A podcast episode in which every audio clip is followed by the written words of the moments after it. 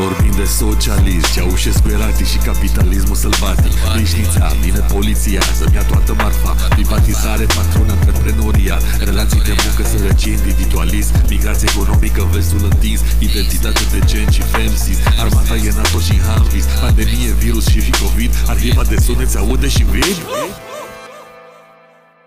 Gândacii de bucătărie suntem noi. Îmi dai voie o părere sinceră. Sincer, vă rog. Îți român la mine acasă. Da. După, uite-te la mine și filmează-mă. După 42 de ani, tu unde stai? În Arad. Unde? Sunt Unde centru. stai? În centru. În centru. După 42 de ani de muncă, 11 luni și 5 zile, gunoiul ăsta de stat îmi dă ăsta 734 de lei pensie. Iar gunoaiele astea de oameni care vorbesc că numele sunt cei mai bogați și eu cel mai sărac. Unde-i dreptate, băi, copile? Așa este, așa este. Aveți dreptate.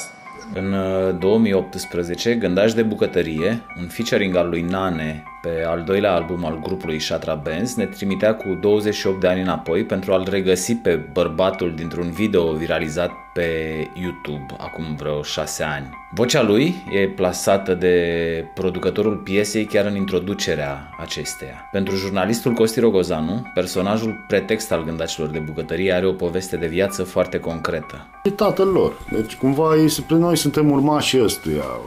Ăștia sunt pensionarii, noi suntem urmașii lor, ce putem face în condițiile astea și bineînțeles ce putem face e veșnica poveste.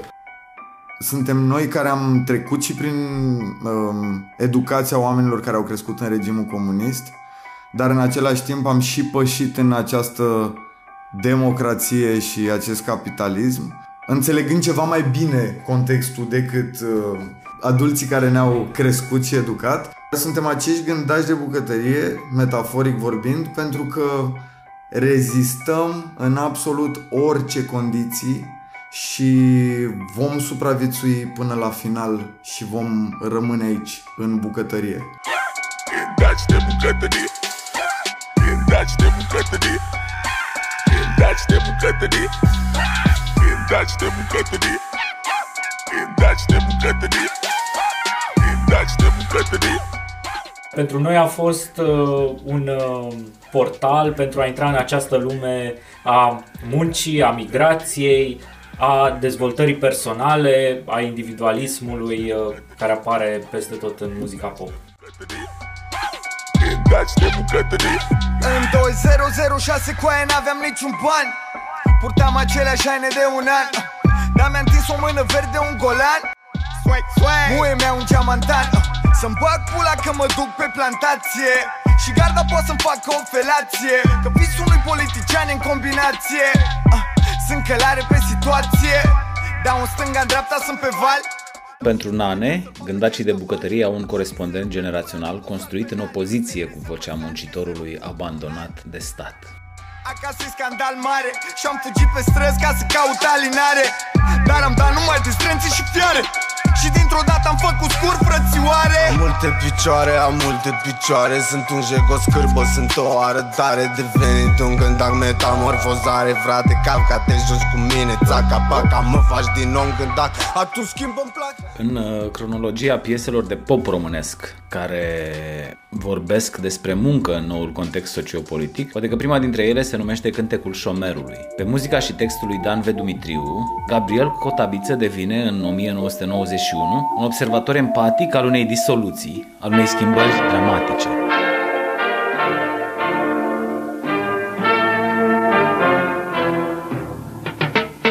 Ce poți să faci? Ce poți să faci dacă ai ghinion?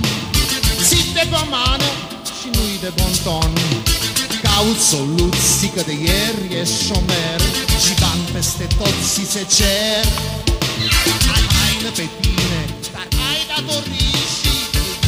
îți bate prin parburii În loc să-ți faci probleme, să te plângi Ai un motiv să cânti Ce bine de mine.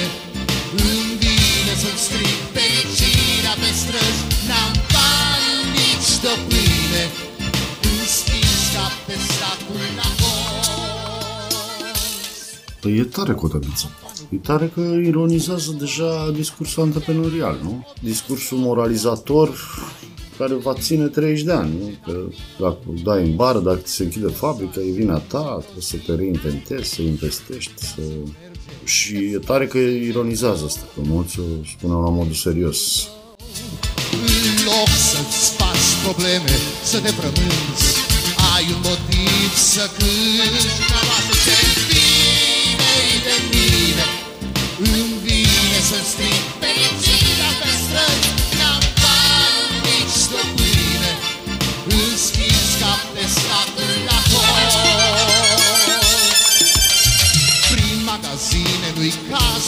cazul să treci Că doar vezi prețul și nu simți fioreci Stresul evită că s-a cumplit Și n-ai zece vieți de trăit. Dacă ți-ai scris să fii șomer acest an Fii de gogoș și de umpli de bani. Genul ăsta de critică și genul ăsta de raportare nu o mai auzi în melodiile mainstream. Adică inclusiv chiar și în astea care au venit din zona hip-hop de, de lyrics, Cedric și alții care au mai avut un fel de critică socială, nu mi se pare că au punctat la fel discrepanța asta între cumva stabilitate, mă rog, dispariția unei un sistem social care funcționa în alte reguli decât ce se întâmplă acum.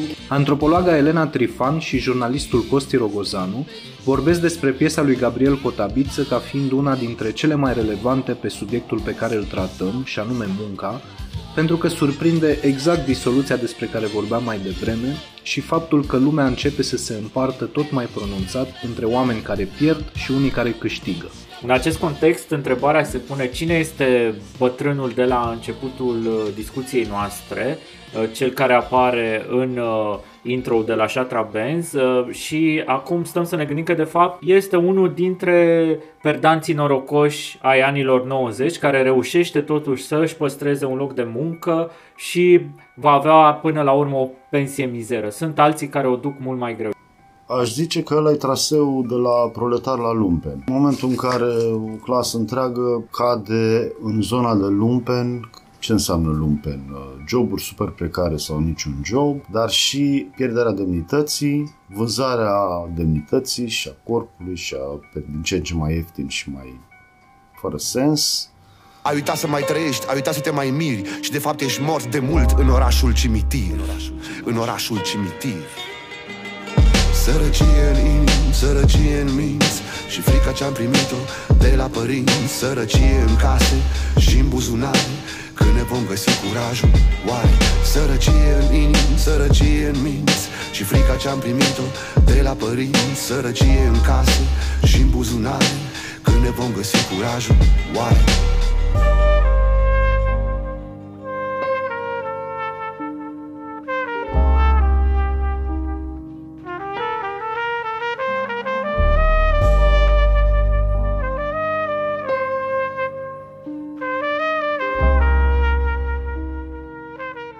și împrumută discursul puterii necritic, pentru că încearcă să flateze pe oricine prinde în jos să mai ia un leu și e înfrântul absolut. Cumva, în gama asta, în traseul ăsta pe care l-au parcurs atâți, cei care au mai prins o pensie dintr-o muncă la alb, printre ăștia sunt și privilegiați. Adică, ok, mai au voce să se plângă și mai au limbajul să se plângă, cazul acestui vârstnic. Alții uh, nici nu mai uh, știu să-și facă anamneză, să spună povestea propriei boli, cum am îmbolnăvit, de ce, ce m-a, m-a durut în stânga, în dreapta.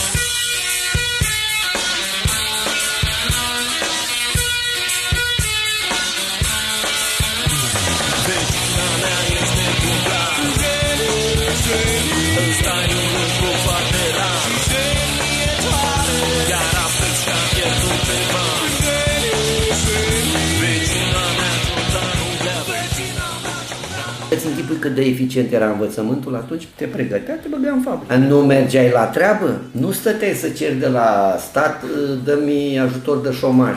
Nu mergeai la treabă, îți găsea treabă imediat. Eu am făcut școală la zi până în clasa 10, când nu se mai putea. Deja eram cu sportul băgat foarte tare și lipsea mult. Și apoi am trecut la seral, că acolo era mai ușor, era alt nivel, era alt nivel, dar școala era puternică. Și în clasa, în, în clasa 8 până în clasa 10 eu am făcut sculptură la fabrica de mobilă. Asta m-a ajutat pe mine să-mi fac chitări, că mi-am făcut chitări. Am făcut o, o meserie. Pe celebrul prim disc nouăzecist al formației Timpuri Noi, lansat în 1992, o piesă scrisă de Dan Iliescu face un pas în față în ceea ce privește tema acestui episod. Vecina satirizează muncitorii, pornografiind munca și uneltele prin care ea este făcută. Mai mult, Iliescu preia o anumită sloganistică din perioada dinainte, inversându-i scopul și sensul. Această muncă bagatelizată, deturnată, ironizată, vulgarizată, te înalță. Ciocanul acela deturnat livrează pur și simplu orgasmul. Timpuri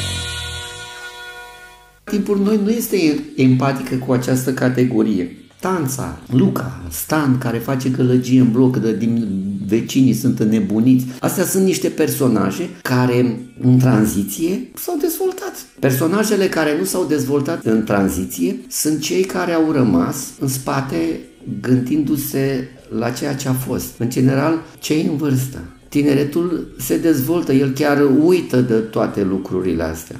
Într-un fel, în perioada aceasta de începutul anilor 90, uh, există o memorie destul de puternică referitoare la înțelesul muncii de dinainte, iar această muncă este satirizată atât la timpuri noi, uh, cât și la alte formații, în special din zona rock, poate ne gândim la Cardo.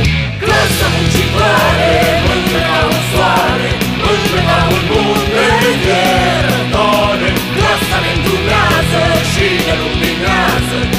se înalță victorios până la Sau, de ce nu, la un rocker român cu un acroș stilistic ceva mai cinzecist, care, ca orice licean rock and roll al tranziției, se răfuia cu clasa muncitoare. Asta se întâmpla pe o piesă din anul de grație 1996.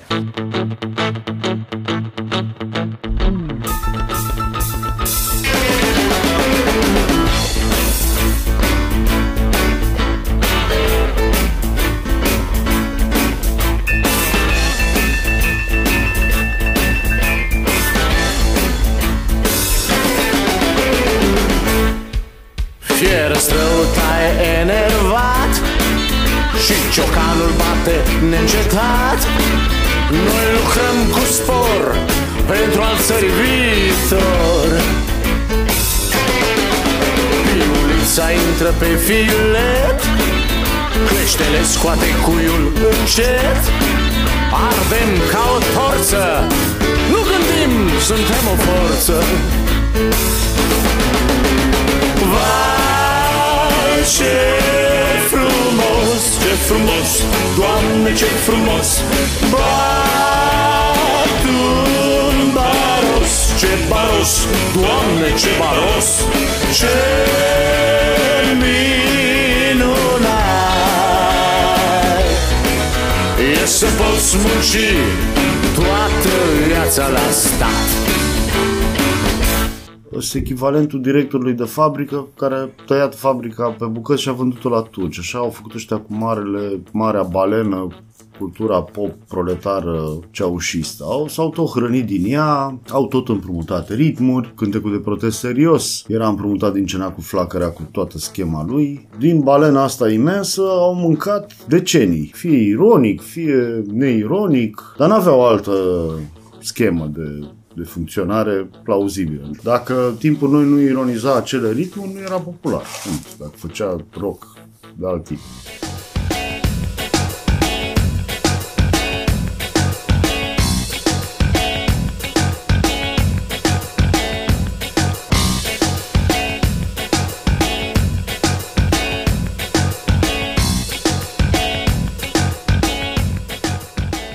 Cântarea care și aia devenise idiotă și super enervantă în anii 80, cântarea muncii super ritualizate, munca de furnică și care era și aia avea componenta ei alienantă, la munca individuală, ca formă de investiție. Investesc în mine, trag un pic de mine, poate mi iese, tu erai propriul tău capital, nu? Începe proto-antreprenoriat. Principalul capital sunt brațele mele sau corpul meu și încep să trag de el, să-l pun la produs. Dar cam așa e. În schema asta de produs începe să, să fie văzută munca. Ești primul tău capital.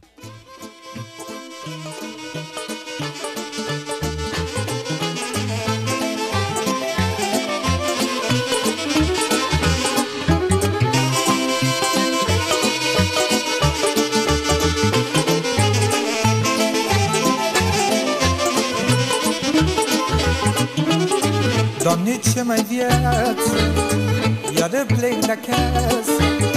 Plec, Doamne, între oameni. Oh, oh, oh, oh, oh, Pentru copilașii mei. Doamne, ce mai viață Iar plec de acasă. Plec, Doamne, între oameni. Oh, oh, oh, oh, oh, Pentru copilașii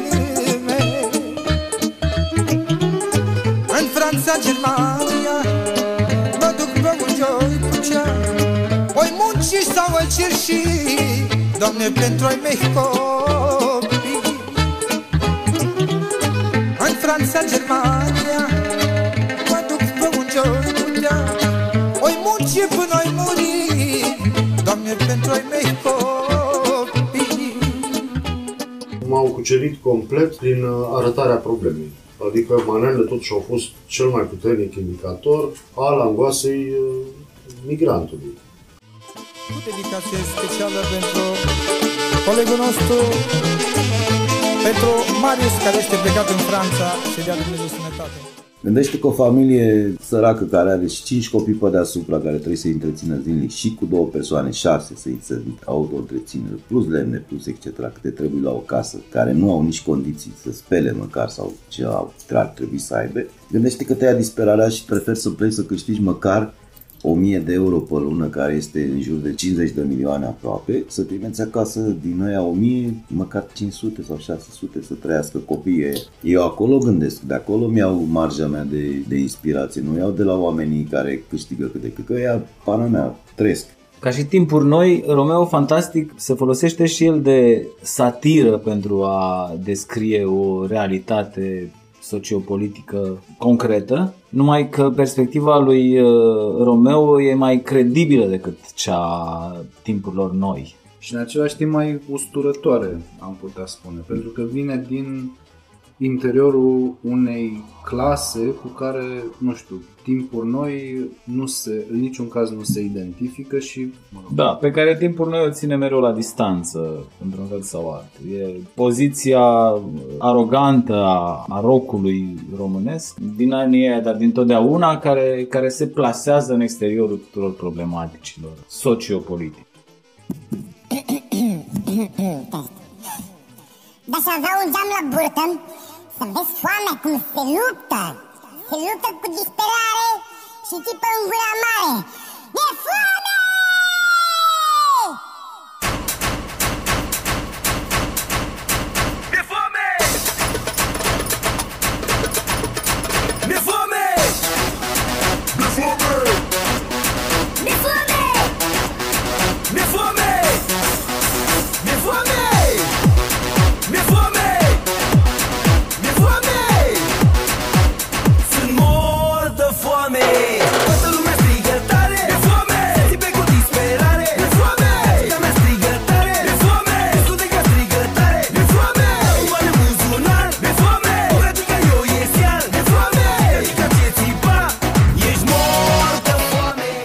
Lui Romeo Fantastic era lansată în 2004 pe un album în jurul căruia circulă legende contrariante, numit Manele Electorale. Caseta aceasta devenea un acumulator al experienței de tranziție a celui mai extravagant și experimental lăutar contemporan. Bășcălie cu cuțit, așa știi ce zic? Pentru cine a înțeles-o.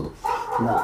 Toate textele alea acolo sunt făcute cu cuțite băgate, știi? Că și scritorii folosesc virgule. Așa am băgat și eu în ele. Pe Caterinca și în Caterinca aia unele verbe și unele texte.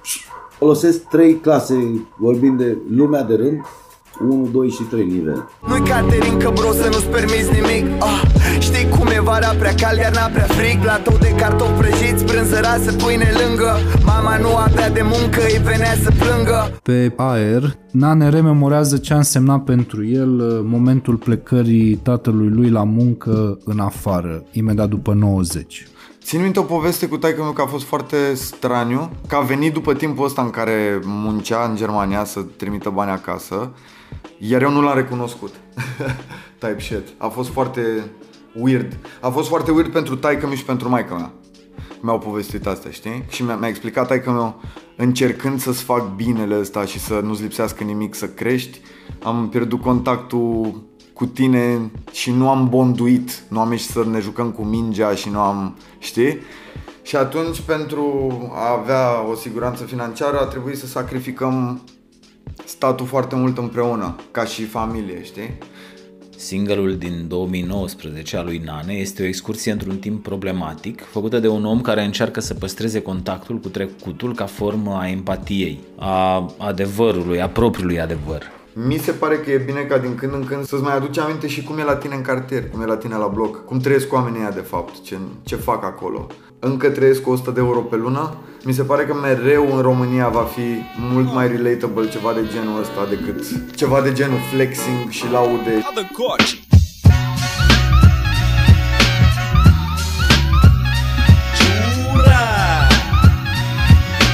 Jura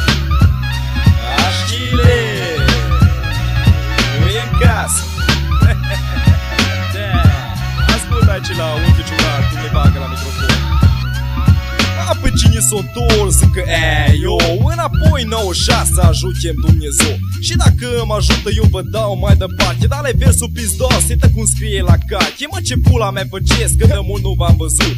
Un an o trecut și de a mai crescut. Dar pe unii pe la pulă și alții la prostie. Eu fac parte din a doua mare categorie. M-am întors în câtă casă, e, la Aștileu Cu permis de conducere și în gură cu meu Și cum ți-am zis în 95 pe albumul meu trecut Mă dacă ți-a plăcut atunci dă de la început E, încă o dată și de două ori. Când merge ciurar, s-o întors, s-o întors, s-o întors înapoi. Ciurarul s-o întors înapoi în 96 Băiețaș m-am întors în câtă casă. Ciurarul s-o întors înapoi în 96 Cu o piesă pizdoasă și mai grasă. Ciurarul s-o întors înapoi în 96 Băiețaș m-am întors în câtă casă. Ciurarul s-o întors înapoi în 96 Uh, vedeam și eu când veneam uh, din Germania, vedeam și eu care era situația socială a prietenilor mei, care ori erau uh, șomeri, ori lucrau pe banii pe care lucrau, uh, munca pe care o făceau, calitatea lor și așa mai departe. Vedeam diferența enormă uh, dintre, dintre valoarea mărcilor uh, de pe timpul ăla și, și lei care erau în România, pentru că nu exagerez uh, când vă spun că veneam și stăteam aproximativ în două săptămâni cu 100 de mărci și cu toții, deci eram o gașcă de vreo 5-6 mai strânși așa, care în fiecare seară, deci cu toții beam și mâncam bine în fiecare weekend, cel puțin, că în rest nu, nu aveai unde să strigi banii la alegi, adică nu era ca și cum ai putea să mergi cum în ziua de astăzi în fiecare seară la club sau la discotecă, cum era pe timpul ăla. Ciurarul din Aștileu este unul dintre primii și cei mai originali rapperi din România. A emigrat împreună cu familia în Germania în primul val de migrație post-decembristă. Mai întâi a plecat mama lui, care avea rude în Stuttgart, apoi el și cu tatăl său. I-a fost greu să se acomodeze și a avut inevitabile șocuri ale lumii noi. Eu când am plecat din România, uh, eu petrecusem ultimii 2 ani la Aștileu, la țară în Bihor, lângă Alești, la bunicii mei. Asta au fost 88 și 89, cât am stat acolo, clasa a 6 și, nu, a 5 și a 6 am făcut-o acolo și acolo aveam eu tot cercul meu de prieteni foarte, foarte buni, care ne iubeam pe timpul ăla cu toții, eram mulți, era totul fantastic și exact opusul a ceea ce am găsit acolo în, în landul ăla, în, în Baden-Württemberg, în, în Germania. Germani. Mă întreb Dumnezeu ce să fac ca să-ți fie pe plac? Să mă ierți și mă ajuți ca să scap din cursa de Germanie? Mă înțelegi, îți prins între ei pizda și oameni reci. La școală îți futut că vorbesc cu accent. Când ești că am o boală ocolită îți frecvent Prietenie nu există între vecini dacă-s nienți Unde-te înghiți prost crescuți de părinți. Una să umblă sus, vai cine-ți ei? Niemți până mă dovă vrea, nu mă lovei. Mă simt ca frigider, nimeni nu dă un plișat Pe străin, mai ales dacă vine într-un sat. Șase ani am rezistat în neamț, nu m-am transformat. Numai doi prieteni buni, unul turc, altul croat. Cu ei mă înțeleg că se simte la fel. Deci lovim pe nemțăi până nu știe de ei. În fiecare zi lipsește pete și cu caba Dar ei îți dă parte de strași și văd treaba Care ar fi și schep odată de aici din cușcă. Dă mai trași și stau mult mai bine, unul mă împușcă. Uh, fiecare își vedea de treaba lui, cum între timp învăț și eu de treaba mea pentru că și eu m-am schimbat și am devenit practic la fel. Și ăstea două, deci faza că nu am putut să mă apropiu, erau foarte distanți și, și reci și nu puneau accent pe, pe um, relații din astea interumane, de prietenie mai, mai profundă decât, uh, decât doar să vorbești despre ce ai făcut astăzi la lucru sau ce ai făcut astăzi la școală, mai degrabă la noi. M-a făcut să scriu piesa aia respectivă Ciurarul din Aștileu este printre primii care cântă despre efectele migrației de la început de 90, când românii pleacă în Occident și au șocuri puternice, inclusiv vis-a-vis de diferențele de percepție asupra realității din jur. Ciurarul devine rapper în Stuttgart, unde își produce singur primele albume în stilul do-it-yourself.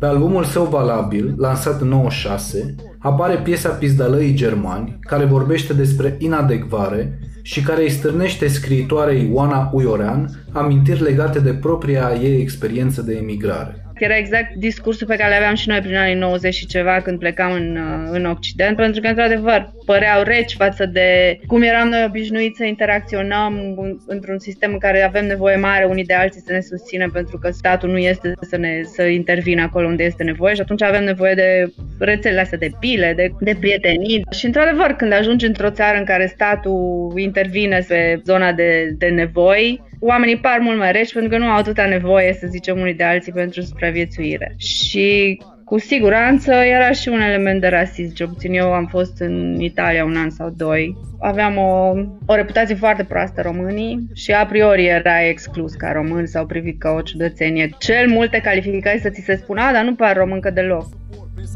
capcană Ca străin trăbășit așa feche țâpă iar afară Oamenii zreci și te fute zi de zi Cu pizda lăi germani, nu mă voi înfrăți Simt că nu suport prins acolo în capcană. Ca străin trăbășit așa feche țâpă iar afară. Oamenii zreci și te fute zi de zi. Cu pizda lăi germani, nu mă voi înfrăți.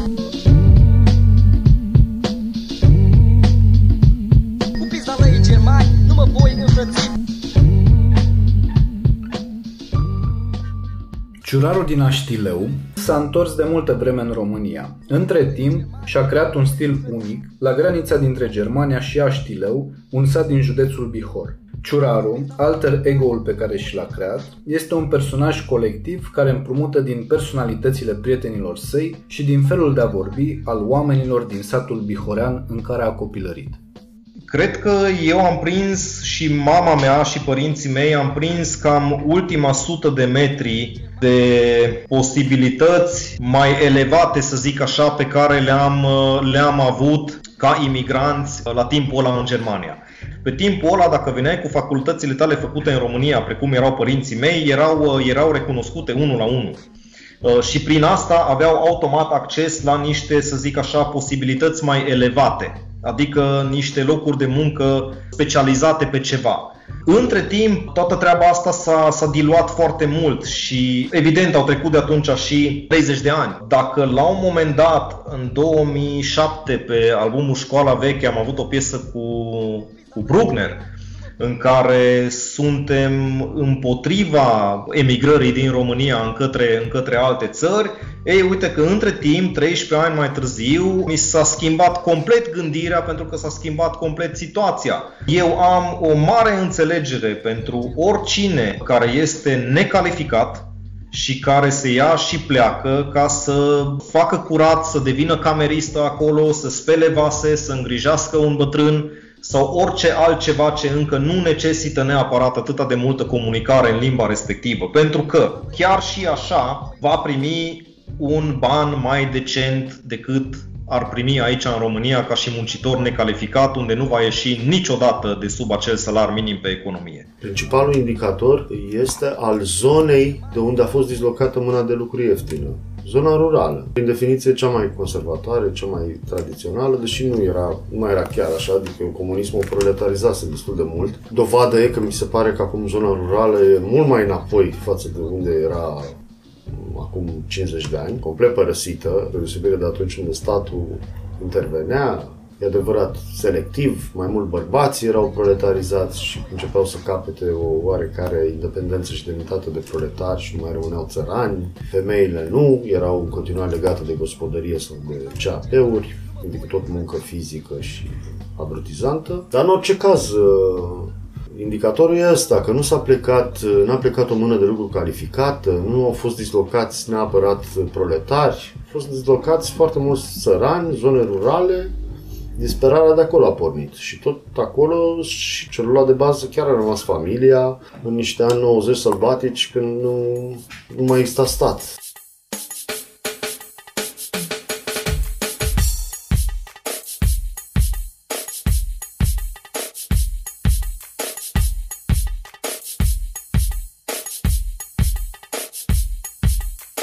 Trăim în societate unde totul este destrămat. Promisiunile au fost multe, dar majoritatea nu s-au realizat. Trăim în societate unde totul este destrămat. Promisiunile au fost multe, dar majoritatea nu s-au realizat.